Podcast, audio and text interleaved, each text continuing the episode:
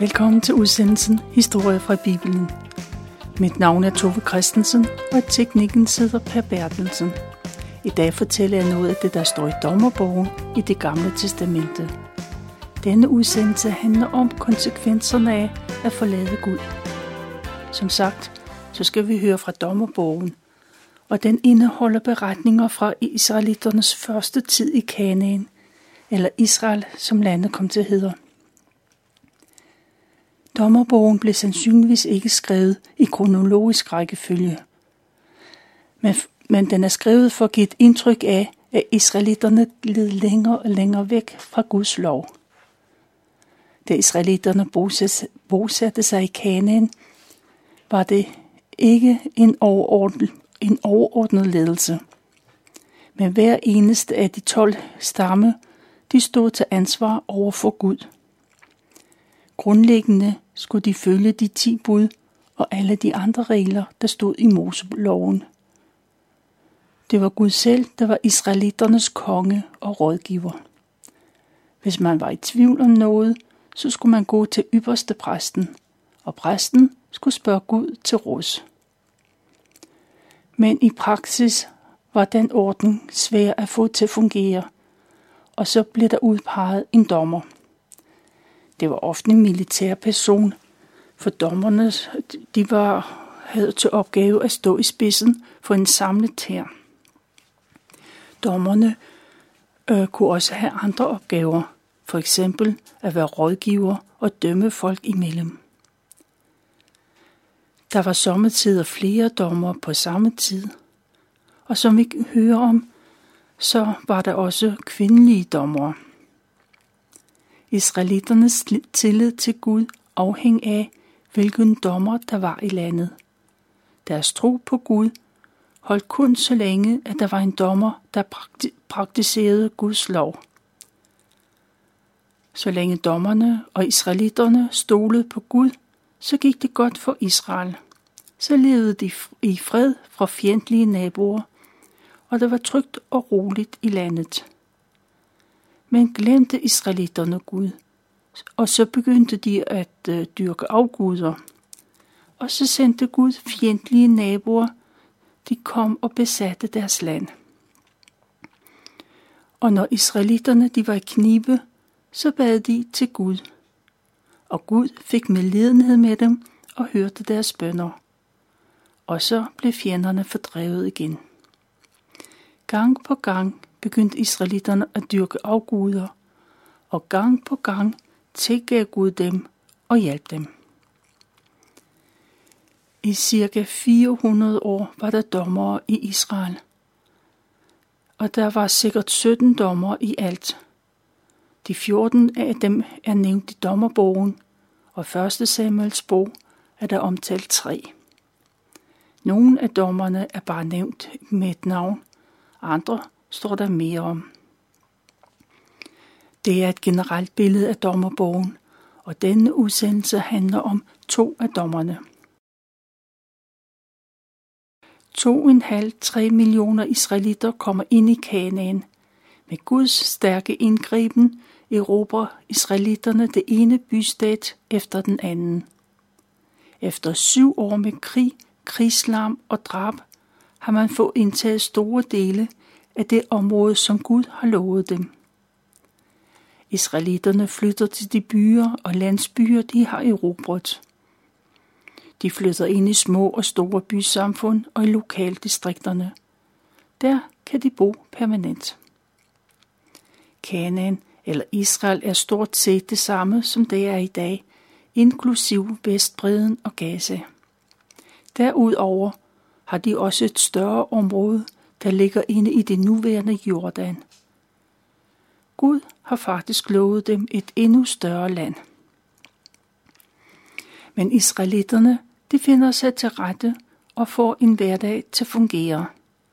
De indretter sig i de huse, som de lokale beboere øh, tidligere boede i. De høster på marker, som andre har tilsået. De plukker modne druer og laver vin. Israelitterne har kun haft det allermest nødvendige i de 40 år, de var på ørkenvandring. Nu er der rigeligt af alt. Israelitterne bor fredeligt i landet, og de overholder Guds lov. De offrer slagter for til Gud i erkendelsen af, at de er syndere og har brug for Guds tilgivelse. Og da de har erobret store dele af Kanaan, så holder de pause for grine og samler kræfter. Man ved godt, at målet ikke er nået endnu.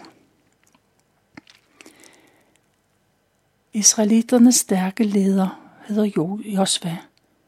Han er deres samlingspunkt. Lige inden han dør, så minder han land, sine landsmænd om, at ikke alle landområder er indtaget. Der bor stadig fremmede folkeslag i deres land, og det er afgørende vigtigt for israeliternes tro, at de hedenske folk bliver fordrevet fra deres land.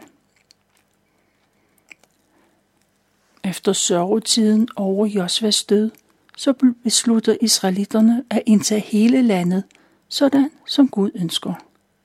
Det første de gør, det er at spørge Gud til råds. Hvordan skal de helt konkret gribe det an? Det er vigtigt, at Gud er med, for ellers er det hele forgæves.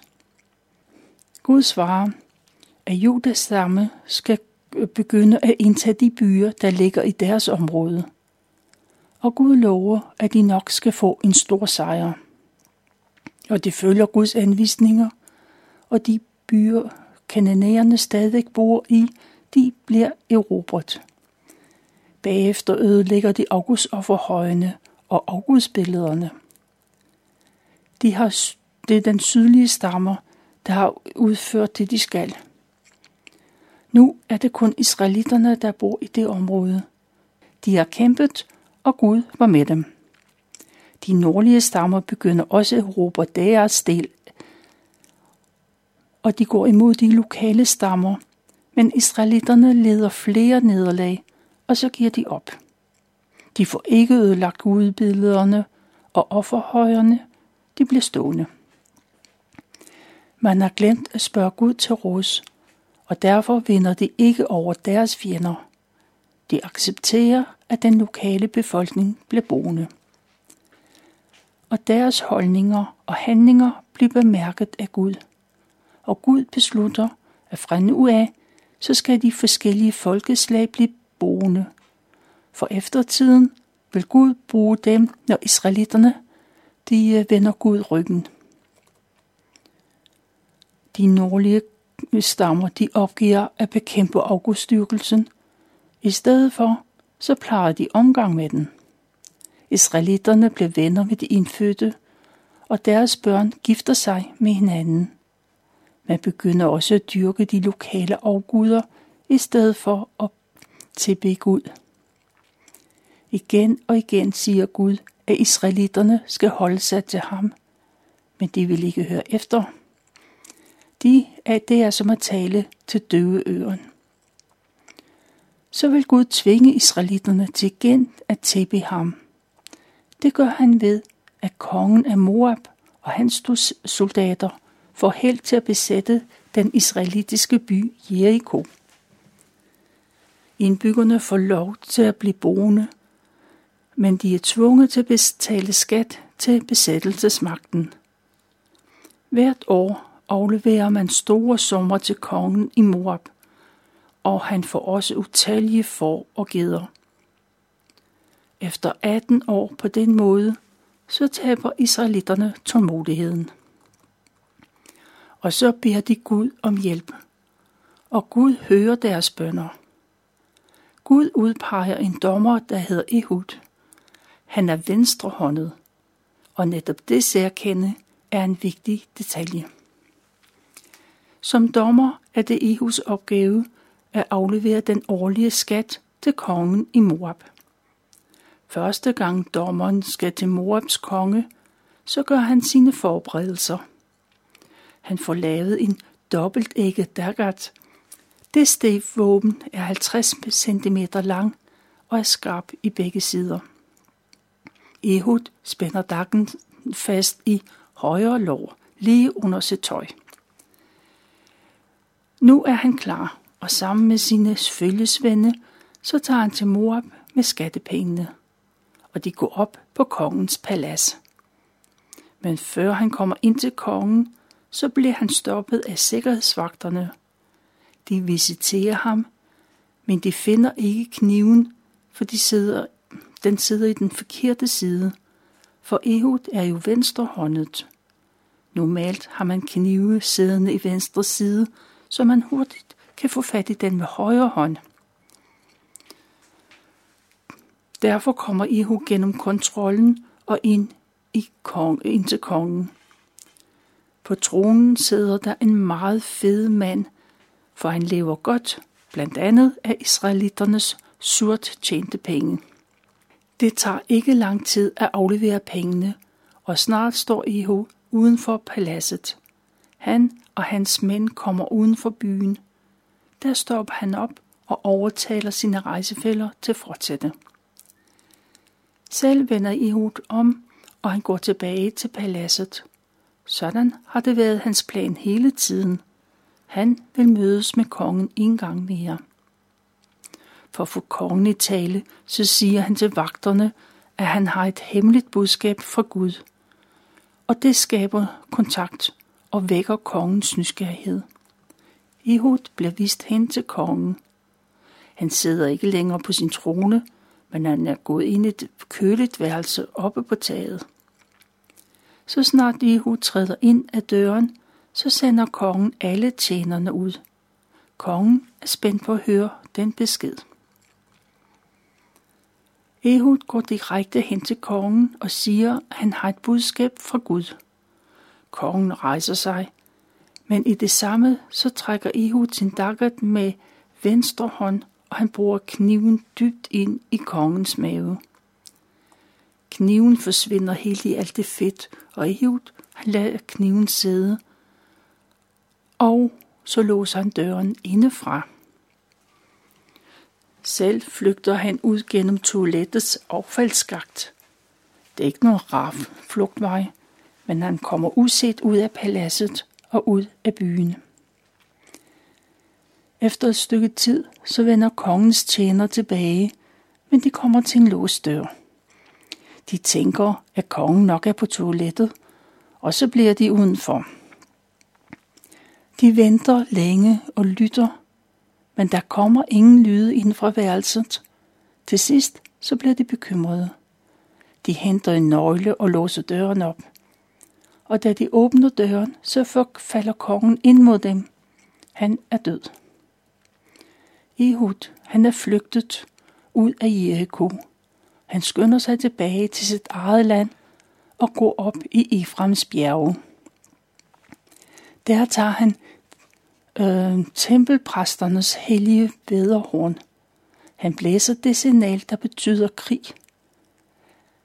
Det, det er et tegn på, at alle mænd skal i krig, og Gud vil være med dem. Da herren er samlet, stiller Ehu sig op og råber, at alle, skal hø- alle kan høre ham. Soldaterne skal følge ham, for Gud vil give dem sejr. I Moab samler man også en hær. De er ikke spor i tvivl om, at det er Ehud fra Jericho, der har dræbt deres konge. Israels hær følger Ehud, og de kommer ned til den store og brede Jordanflod. Og så besætter de alle de vigtige vadesteder. Og da Moabs soldater kommer til floden, så er Israels soldater klar. De angriber, og Israelitterne vinder en stor og vigtig sejr over moabitterne. Israel er frit igen. Og israelitterne takker Gud, for han har været med dem. Og Gud skaber fred i landet. En fred, der varer i 80 år. Der lever man i fred med hinanden og med Gud. Der er ingen krige, der skal bekæmpes. Den gode og fredelige periode, den varer så længe Ehud er dommer. Efter dommerens død, så vender israelitterne langsomt tilbage til afgudene. De takker ikke for hellig, tager, de tager ikke til helligdommen længere, og de tilbeder ikke Gud, som de gjorde før. På den tid er Deborah profetinde, og hver dag sidder hun under sit egetræ i Efraims bjerge. Hun rådgiver folk og dømmer de retssager, israelitterne kommer med. Gud kalder Deborah til at være dommer i Israel. Hun skal følge israelitterne øh, tilbage til Gud. Hun gør, hvad hun kan, men folk vil ikke lytte. Sisera er kanonærernes øverstbefalende eller general. Kanonærerne går ind over Israels grænser med, med hele hæren, og der er 900 jernbeslåede stridsvogne. De solide vogne giver god beskyttelse mod israeliternes pile. Kanonærerne, de er et brutalt besættelsesmagt, og de ligger en jernring rundt om Israel. Kananæerne bestemmer, hvem der må komme ud og ind af landet. Handelslivet går i stå, fordi købmændene har svært ved at komme frem. De må smule deres varer over landegrænserne. Det ene år går efter det andet, og forholdene bliver ikke bedre. Efter 20 lange års lidelser, så giver israelitterne op, og de råber til Gud om hjælp. De må erkende, at deres afguder hverken kan eller vil hjælpe. Og Gud hører israelitternes bøn, og han får med ledenhed med dem. I alle de år har profetinden Deborah fortalt israelitterne om Gud. Hun har ofte forsøgt at overbevise dem om, at de skulle vende sig væk fra afguderne. Hun ved, at Gud både kan og vil hjælpe. Men israelitterne vil ikke bede om hjælp. Indtil nu har hendes arbejde været forgæves. Gud taler til Deborah og fortæller, at de skal blive fri for kanonærernes grusomheder. Og Deborah er klar over, hvad hun skal gøre, og så sender hun bud efter generalen, general Barak. Hun har brug for hans hjælp, for han skal føre an i en krig. Hun er en kvinde med mange talenter, men det er kun mænd, der er soldater. Så det er Barak, der skal samle 10.000 soldater og stå i spidsen for dem. Planerne er at lokke general Cicera og hans hær mod Taborbjerget. Der skal de to hære mødes. Barak lytter til Deborah, og han påtager sig opgaven, men kun på den betingelse, at Deborah går med. Deborah gør opmærksom på, at hvis hun går med, så er det hende, der får æren. Øh, han gør arbejdet, hun bliver hyldet. Men det er vigtigt for Barak, at Gud er med, selvom det betyder, at en kvinde får æren for hans sejr. Barak sender bud til alle Israels stammeledere, og 10.000 mænd melder sig frivilligt. I mange år har man været modløs, men igennem Deborah og Barak får de nyt mod. De vil kæmpe for Israel, selvom udsigterne menneskeligt set er dårlige. Baraks her samler sig oppe på Tabersbjerg. De står og ser, at general Sisera kommer med hen imod dem. Han har hele sin hær og 900 jernvogne med. Gud siger gennem Deborah, at det er nu. Barak går ned ad bjerget, soldaterne følger efter, og de rykker frem til angreb. Samtidig skaber Gud panik i kanonærernes Sarel og vognførerne går i panik. Og så går general Sisera også i panik. Han hopper ned fra sin vogn og forlader trygheden inde bag de jernbeslåede vognsider. Sisera flygter til fods. Israels hær de finder fjendens forladte vognpark. Man hopper op i vognene og forfølger fjenden.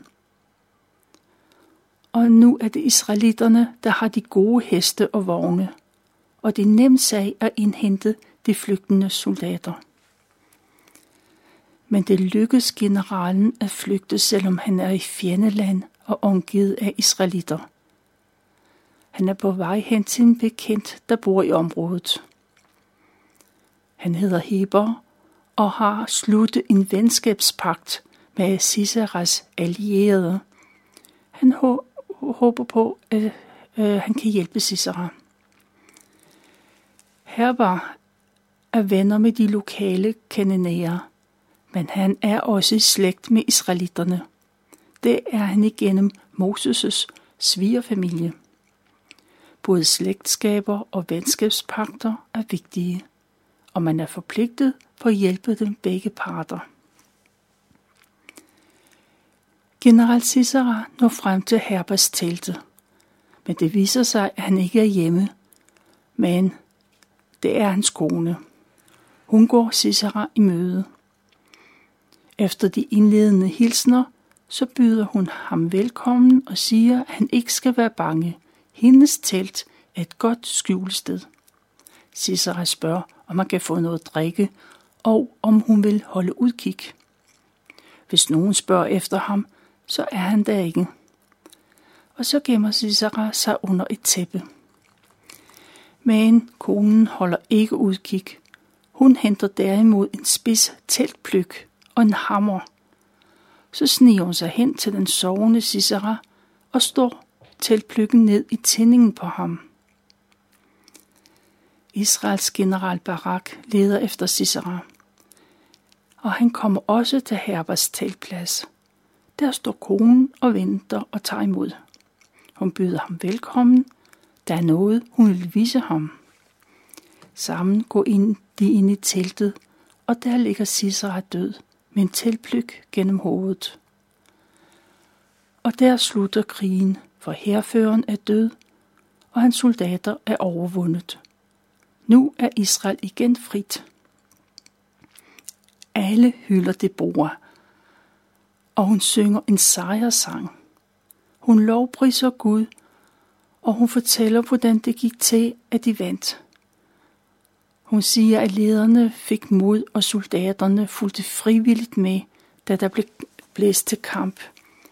Hele landet, rig som fattig, har grund til at synge med på sejrsangen.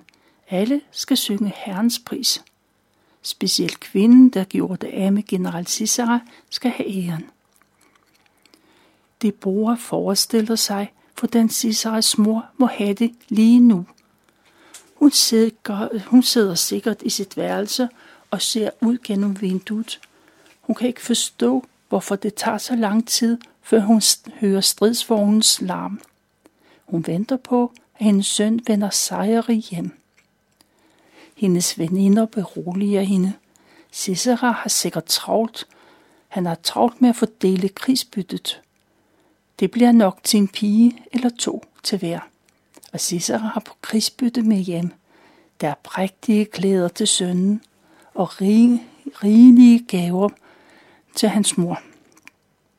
Sådan forestiller Deborah sig, at det er lige før hun får budskabet om sønnens død. Deborah takker Gud, for det er slut med at leve et umoralsk og dyrke afguder. Hun ved, at alle, der elsker Gud, skal stråle. I de næste 40 år er der fred i landet, det vil sige i resten af de borgers levetid. Det er, hvad jeg har valgt at fortælle fra Dommerbogen, kapitel 3-5.